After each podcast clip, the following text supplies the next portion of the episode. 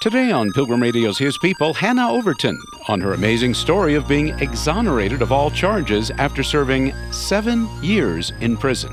People often say that I'm strong and that my family is strong. Um, we are not strong. God is strong. We are weak, and in His hands, He carried us through this, you know, and um, He not only carried us through this, but He used it for His glory. Hannah Overton next.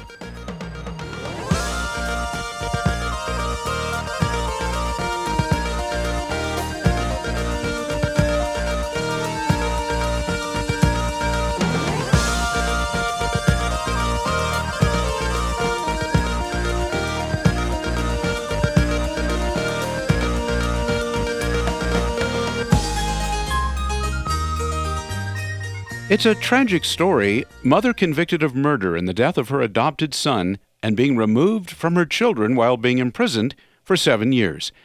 It's also a story of how God sustained Hannah Overton and her family during those years prior to her exoneration. Since being released, Hannah has begun and operates Syndeo Ministries, which is focused on helping women who are incarcerated and transitioning out of prison, as well as women who've suffered abuse and mistreatment. Their mission is based on Hebrews thirteen three, where it says, "Remember those who are in bonds, as bound with them." Hannah, take us back to the fall of two thousand six, when this very painful chapter of your life began. Yes, so my husband and I were working in youth ministry at a Calvary Chapel. So Syndeo Ministries is affiliated with Calvary Chapel, and we do have also a Calvary Chapel church here in Palestine that my husband pastors. Um But we were in youth pastors or in youth ministry at the Calvary Chapel there, and we fell in love with a little boy at our church. Um, we had considered adopting before we even got married, but we always thought it was something we would do when our kids got older. And um, we had four kids, and I was pregnant with number five, and they were all under the age of seven at the mm. time. and um, wow. we fell in love with this little boy that was in class with my three and four-year-old daughters. And um, his foster mom used to drop him off at the church and um, kind of let him get babysat by the church, because she'd pick him up, you know, drop him off when the doors open, pick him up when we were all done with our second service. And we all just fell in love with him. And um, we also were able to, like my kids, my daughters that were in class with him, they heard him praying for a forever family. Every time mm. they do prayer requests, he would pray for forever family. So they came home and they asked, why can't we be his forever family? And we started thinking about it and praying about it. And we felt like God was really opening the doors for that, which He did. I mean, within a month of us deciding this was the, what we wanted to pursue, we were able to go jump through a lot of hoops with the state of Texas to be able to um, begin adoption classes and, and work towards that adoption. And on Mother's Day of two thousand six, Andrew moved into our home, and five and a half short months later, our world crumbled when the newest member of our family went home to be with Jesus. Um, he died of a very rare medical condition called hypernatremia. It's too much sodium in his body. There were a lot of things, a lot of factors that had to do with that, and his medical records had not been given to us. And um, so we did not know that he had it had these issues. So when um, when we took him to the hospital, I, I was in very shortly after, my husband and I were both taken to interrogations began, because they could not figure out. He died thirty hours later after the hospital had given him multiple shots of sodium bicarb, so extra sodium in his body, trying to revive him. And then they found that his sodium levels were sky high. And they, um, I was accused of force feeding him twenty-three tablespoons of Zatarain's seasoning. So they But we're looking for salt in my house, and there wasn't a salt shaker, so like a big salt thing. There, like mm-hmm. just a little salt shaker. And so Zatarain's seasoning was the only thing they could find that would there could be enough of to do this. So that's where that came from. And the theory was that I would put twenty-three tablespoons of Zatarain's seasoning in a sippy cup and force fed it to my four-year-old son. It's not really even possible. Um, if you put twenty-three tablespoons of Zatarain's seasoning in a sippy cup, it will not come out of the sippy cup because it's too thick. Yeah. um, right. But that was the theory. And um, also, I don't know if you have kids, force feeding twenty-three tablespoons of Zatarain's seasoning to a four-year-old. I don't know how you do that. But anyway, yeah. um, that was the theory. And I was then convicted of that. Well, not of that theory, but I was convicted of capital murder. That was the theory that was presented to the jury. The jury did not buy that I had forcefully fed him anything, but they did convict me of that because they did not have a, a an option for anything else. And the conviction was that I had maybe taken too long to go to the hospital. Mm. Um, well, so even that, there, and the the doctors that were supposed to be able to explain that to them were not allowed on the stand because of the, some things the state was doing. And um, the jury was not able to understand that it looked like a normal flu until the very last minute whenever we rushed him to the hospital. So you were you were convicted of capital murder. Uh, yes. I'm sure that you you were in obviously in, in shock. Uh, you, in fact, I think I read somewhere that on the day of the sentencing, you you kind of figured you'd be found innocent.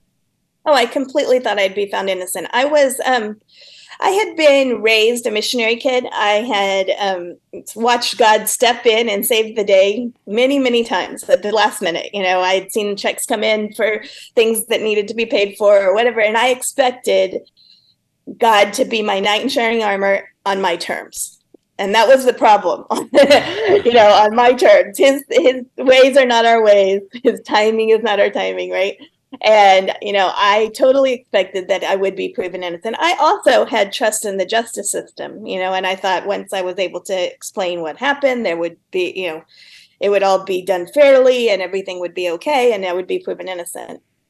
So between those two things, I never, ever thought I would be convicted. Mm. Well, my guest is Hannah Overton, and she is the founder of Syndeo Ministries. It's an outreach to, uh, well, really to women in prison, in Texas prisons. Is that correct, Hannah? Yes. And uh, Hannah, uh, in two thousand six, was, uh, as she, you just heard her explain, uh, wrongly accused, convicted, and imprisoned uh, for the death of her uh, adopted son. So you spent seven years in prison, impossible to cover all that happened, but what about that experience do you want us to know? What stands out in your mind as particularly important for for you to want the, the listener to to understand? Well, people often ask me if I, you know, how I trusted God when he didn't step in and save the day when I expected him to. Mm-hmm. And the answer is I'm not perfect. I t- definitely wavered. I remember telling my pastor, I know God is God. And I know he's sovereign. You know, I never doubted that. Mm-hmm. But I did not understand how he could love me and let this happen to me and my family. And I, there was a time when I was in the first five and a half months I spent in solitary confinement mm. because of the media surrounding my case, and they were concerned for my safety. So during that five and a half months, I, I was so depressed. I wasn't eating. I wasn't sleeping. I was just crying all day long. I You know, I my daughter was seven months old and I was still nursing her whenever I was convicted. So um, I was just, you know, in horrible desperation right before God. And I remember tell like getting really mad at him and throwing a fit, the biggest fit I've ever thrown in my life that I can remember, telling God, it's this isn't fair.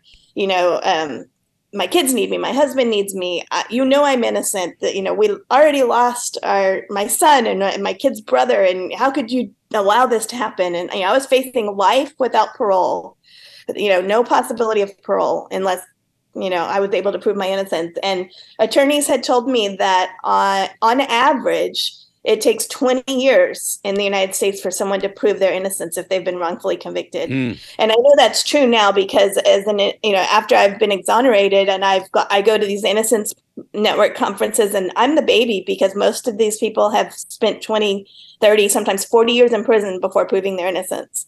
Wrongly convicted yeah. and imprisoned. Wrongly, wrongly convicted. Yes. And so that that's the average is at least twenty years. I was, you know, throwing a fit and, you know, I remember I wore myself out. I was telling God how unfair this was. And the last thing that I said after, you know, crying and throwing things around myself was, I can't even see the flowers and the birds. You know, I'd like run out of things to complain about at that moment. And I said that and I went to sleep. Well, you know, my God is so good because even though I'm throwing a little fit like a little kid, he's still full of grace and love. And my friend woke up with this intense desire to buy me flowers.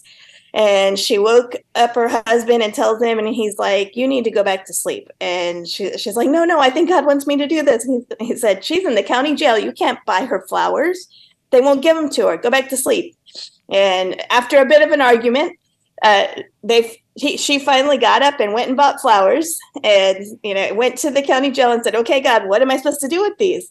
And um, they put them on, she put them on the no parking sign. And um, mm. she did not know this, but they had just moved me to the cell where the only thing I could see out my window was this no parking sign, because my church was have, holding worship services outside of the jail, and they were didn't like that, but so they were trying to get them to stop doing it. So they thought if they, I couldn't see them, maybe they'd stop. And um, so, but when I woke up that morning, I saw flowers. God, you know, oh, God heard my cry and gave me flowers. And when I tell that story now, it makes me want to cry. But then I was still in, you know, not in that place emotionally. And I, I was like, God, that's not funny. These, you know, I, I need my kids. I don't need flowers, mm-hmm. you know. And then he still had grace with me. Shortly after that, I was um, transferred to the maximum security prison where I would spend the next seven years. And when I got there, at the very, at, there was a rock in front of the um, dorm where I would be housed, and it had a picture of a hummingbird on it. And I remember seeing that picture of the hummingbird and just like shaking my head and telling God, now that's really not funny. That's not even a real bird, and I'm in real prison now. Never again and never before had I heard such an audible voice from God, but I really felt like I, like I heard an audible voice from God saying, but you're like that hummingbird. Hmm. And I was like, what did that mean? Yeah. So in in Corinthians, it's a place that says, you know, in my in your weakness, I am made strong. But I mm-hmm. he gave me that scripture also. And after a few months of healing and really, you know, coming to a place where I was, you know, ready to hear from God again, I really be, I began to figure out, okay, what does that mean? What is a hummingbird like? And um, I I looked into that, and hummingbirds are very fragile creatures that if you just close them, close your hand around a hummingbird, it'll break all its bones. And that what he was telling me is that he had a purpose for me and a purpose for this in his hands. And even though I felt weak and I felt like I could be crushed at any moment, scared to death in this prison, I had been very raised a missionary kid, homeschooled, very, uh, you know, stupid was a bad word in my house growing up. And then I was in a maximum security prison. I was completely scared, but God had a plan. And I, I began to see that come forth. And uh, so many things to cover, Hannah. And I know we can't talk about everything, but at, at some point you, uh, I, I don't know how long you had been imprisoned, but you started a little Bible study and it grew.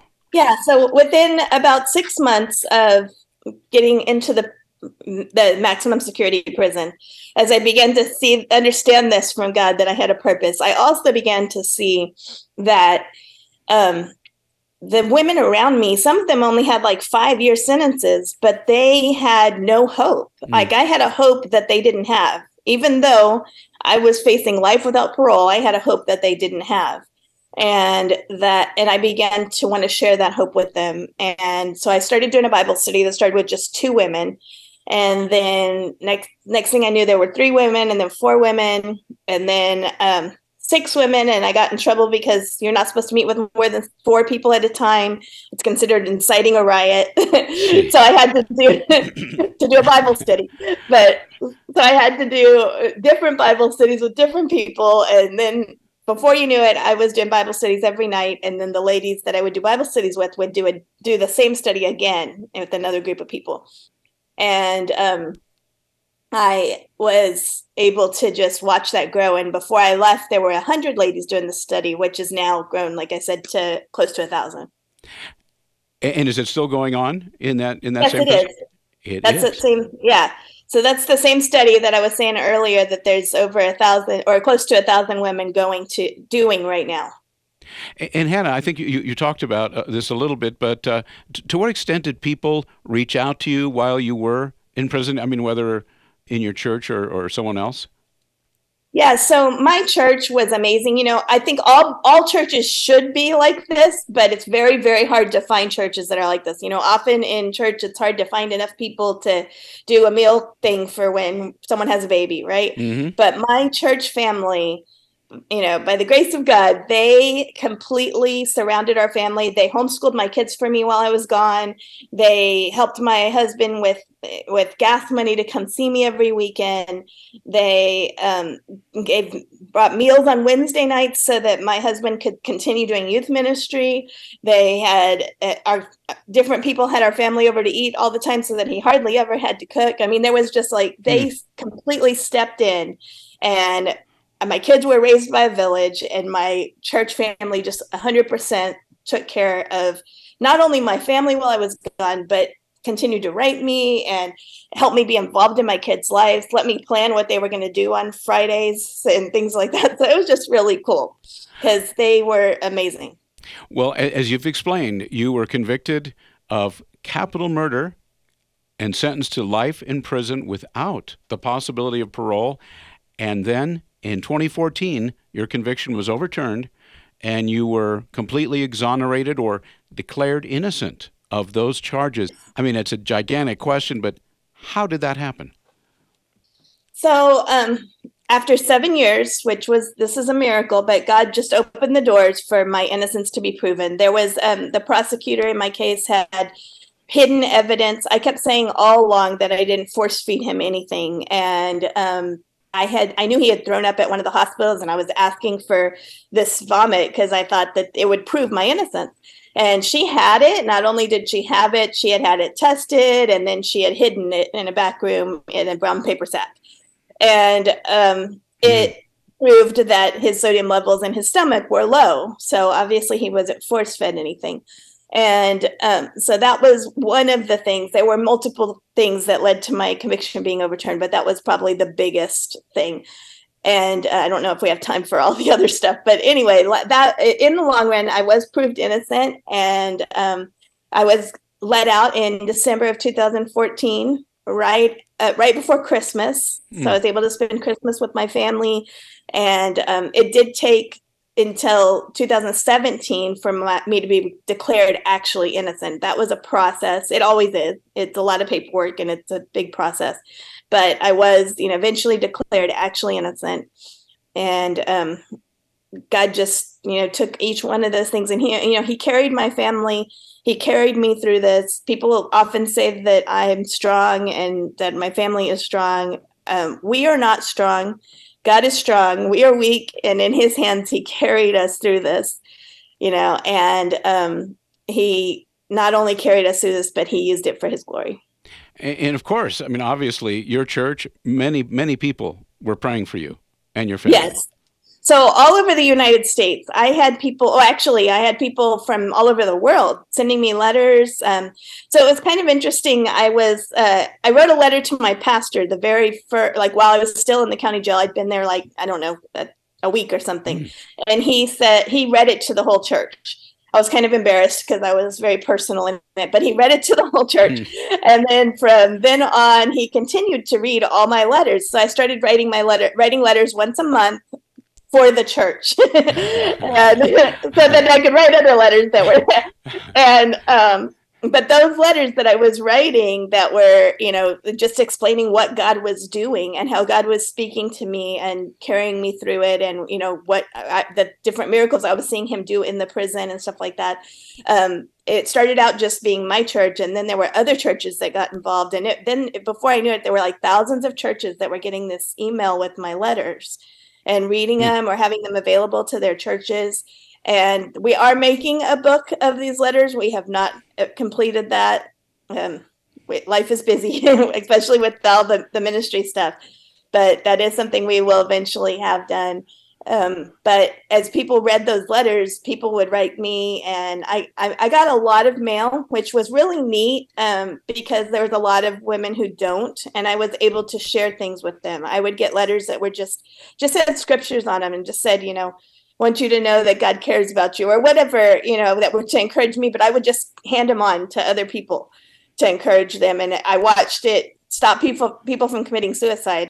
Hannah, uh, Hannah Overton is my guest, and she's the founder of Syndeo Ministries, and she's talking about her, really, the only word I can think of is an odyssey from being uh, wrongly accused to wrongly convicted, seven years in prison, and then being completely exonerated of murder. And Hannah, you uh, some people are going to be wondering, you you were you won a judgment. Is that fair to say? You were, at least to some extent, I mean, there's no way you can compensate for the loss of seven years of your life, but the state of Texas had to compensate you, yes, to some extent. So the, state, the state of Texas did give me some compensation. I was able to um, build a house with the compensation, and we built like a multi-purpose room for the ministry that we where we do our classes at. Did you continue homeschooling when you got out? I did. I did. Um, I, I had only been home a couple of weeks when my one of my older kids who remembered me homeschooling was, uh, they were all homeschooled the whole time I was gone, but the older ones were going to a co-op, mm-hmm. and uh, two days a week. And she was like, I don't want to go anymore. I want to be homeschooled all the time. And so I took her because she imme- she was asking for it right then. I took her out of the co-op and I began just homeschooling her all the time. The other women that were homeschooling my kids while I was gone, they continued to help me through the first semester while I was transitioning to come home and stuff. And then um, after that, I took over and I homeschooled all my kids. And I do have another child since I came home, and I'm homeschooling her as well. And so how many total children do you have now? Um, well, Andrew's in heaven, but there's six living. No, th- th- I know this is a difficult question to answer. In your own opinion, do you believe there are many other uh, m- others like you? I mean, men or women, but I'm thinking particularly of women who are wrongly im- imprisoned this Definitely. time? Definitely. So statistics say that it, on death row alone, that one out of ten people on death row are innocent. Mm. And that's really scary because people, they're getting killed. And uh, I know that it, in there, in my experience in there, there were so many people that I believe were innocent. And if not innocent completely, innocent of the charge they were convicted of. Like, there's a lot of people that are, you know, they were just in the wrong place at the wrong time. They didn't even know what was going on, and they were, you know, swept up in the and and convicted of a crime that they didn't even know was going to happen and weren't a part of. Or there were a lot of people who were um, actually, uh, this is another statistics, like ninety-six percent of the, the women in Texas prisons are there. This is the state statistic. This isn't my thing, but are, are there due to some sort of abuse by a man. So they're either, you know, feel scared to say no, or they finally fight back. And then there's some sort of, you know, crime committed. Well, Hannah, how did these years in prison, if it's, if it's possible to say, how did they change you? Well, I do have P T S D. Mm. Um, so I do struggle with, you know, nightmares and things like that. And at first I was really frustrated by that because I felt like, you know, like Shadrach, Meshach, and Abednego, that I should come out not smelling like smoke. Mm-hmm. Um, but God, you know, God taught me a lot, and God told me through that, he said, first of all, that, you know, I wouldn't be able to do the ministry that I do today with these women coming out of prison if I didn't understand what they're going through. And second of all, that the Bible never says Shadrach, Meshach, and Abednego did liked roasting marshmallows, or, you know, were not scared of the king or anything like that. It when it says that they didn't smell like smoke, what it was talking about is that they smelled like the aroma of Christ, because the end result was that people got saved. And um, so I began to realize that, you know, I, I have things that have changed. You know, I have anxiety, I have nightmares, I have things that have changed about me, but that's, you know, God has allowed that for a purpose. And I am, you know, trusting him with that purpose. And then, um, you know, all of us have changed. My, my husband, my kids, you know, there's lots of different things that, I mean, we all went through a lot and we've all changed, but God has, has a plan and a purpose for each one of us. And he has protected us even in the midst of that. But like I said, the ministry that we do for the, with these women coming out, if I, if we didn't understand it, we wouldn't be able to do it. Well, Hannah Overton is my guest and founder of Syndeo Ministries. How can people pray for, for you, for your family, for Syndeo Ministries as we come close to wrapping it up? So, um, mainly right now for finances, we are um, growing out of our uh, multi-purpose room, and we're having to build a new building. We are uh, getting ready to do our summer outreach here in July, and we, you know, God always provides when he, you know, when he calls us to do something, he always provides, but it's always a stressful thing. And another thing would be maybe for our health, you know, um, me included, and, you know, especially the, the, the women coming out of prison, they have had very bad, you know, very bad food, very bad medical care, very a lot of stress in their lives. And so there's a lot of, a lot of health issues, and it's a constant, you know, um, Uh, pretty much every one of our women has an autoimmune issue of some sort mm. from their time in prison. And so that's a, it's a constant thing that causes stress in our lives, because we do a lot of going back and forth to the hospitals and stuff like that. So if you could pray for our health, you could pray for finances, pray for everybody's stress level, and for more people to get involved in helping, because we have a small staff and a lot to do. Well, well, Hannah, if people would like to uh, watch the film uh, Until Proven Innocent, the Hannah Overton story, which tells this story in, in greater detail, I think you're actually in the film. How can people, yes. how can they view it, or how can they get it? So at Christmas time, it's usually on Discovery I D, and they can view it, stream it there. But other than that, they have to go onto the website, the Syndeo Ministries website, and buy the D V D. That's the only place right now where it's streaming, is on Discovery I D. Um, so you, you can buy the D V D through our website. It's w w w dot syndeo ministries dot com. And Syndeo is S Y N D E O. Well, Hannah Overton, thank you so much for, for being available to tell us your story, how God sustained you uh, through all of that. Uh, is there, are there any last words of encouragement you might want to leave us for anyone listening to this that might that might need that? So not everyone is going to have a story where they get falsely accused and put in prison, but everyone experiences hard things in their life. And one thing that I have definitely learned through this is you might not understand God's plan, and he may allow things in your life that you don't understand, but you can always trust his heart. You've been listening to His People on Pilgrim Radio. Many thanks to our guest, Hannah Overton, founder of Syndeo Ministries. For more information, go to Syndeo, S Y N D E O, syndeo ministries dot com. Coming up on tomorrow's program, it's Mike McKinley on what it means to be friends with God and developing deeper fellowship with him. But we're actually called to, to pray, to love, to worship, to hear God's word, those kinds of things. And so there's something for us to do in that, in that friendship, because God's made us his friends. That's tomorrow at this same time, right here on His People. Thanks for listening.